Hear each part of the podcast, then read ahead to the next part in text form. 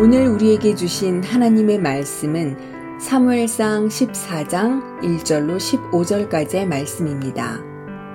하루는 사울의 아들 요나단이 자기의 무기를 든 소년에게 이르되 우리가 건너편 블레셋 사람들의 부대로 건너가자 하고 그의 아버지에게는 아뢰지 아니하였더라. 사울이 기부와 변둘이 미그론에 있는 석류나무 아래에 머물렀고 함께 한 백성은 600명 가량이며 아히야는 에봇을 입고 거기 있었으니 그는 이가봇의 형제 아히두베 아들이요 비느하스의 손자요 실로에서 여호와의 제사장이 되었던 엘리의 증손이었더라. 백성은 요나단이 간 줄을 알지 못하니라. 요나단이 블레셋 사람들에게로 건너가려 하는 어귀 사이 이쪽에는 험한 바위가 있고 저쪽에도 험한 바위가 있는데 하나의 이름은 보세스요 하나의 이름은 세네라. 한 바위는 북쪽에서 믹마스 앞에 일어섰고 하나는 남쪽에서 게바 앞에 일어섰더라. 요나단이 자기의 무기를 든 소년에게 이르되 우리가 이 할례 받지 않은 자들에게로 건너가자. 여호와께서 우리를 위하여 일하실까 하노라. 여호와의 구원은 사람이 많고 적음에 달리지 아니하였느니라.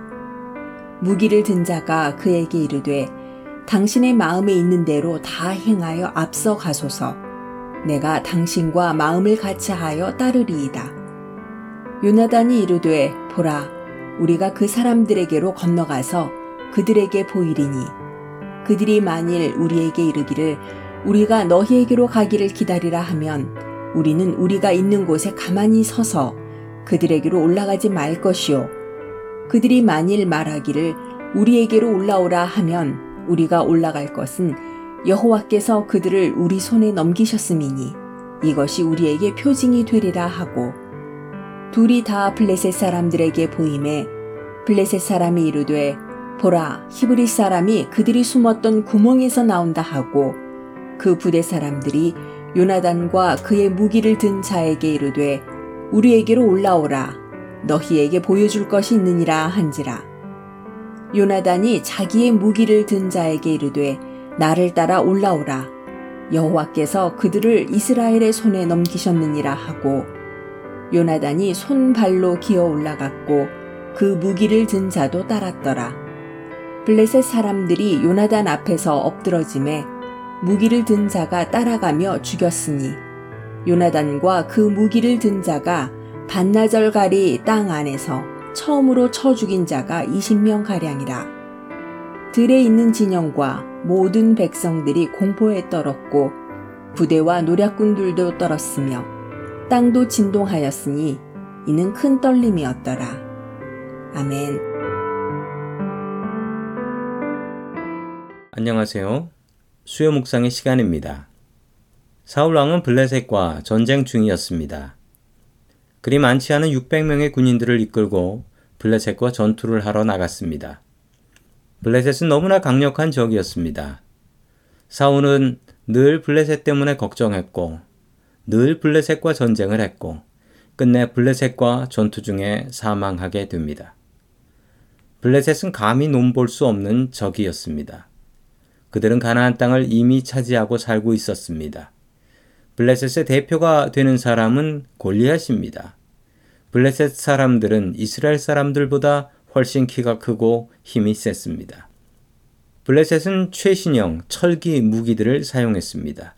이스라엘은 이런 철기 무기가 거의 없었습니다. 무기가 차이가 나니 싸움이 불리했습니다. 게다가 오늘 전투는 수적으로도 불리합니다. 블레셋 군인들이 훨씬 더 많습니다. 지형적으로도 불리했습니다. 블레셋은 이미 높은 고지를 차지하고 있고 사울의 아들 요나단은 그 고지를 기어서 올라가야 합니다. 블레셋 군인들이 기어 올라오는 요나단을 가만히 둘까요?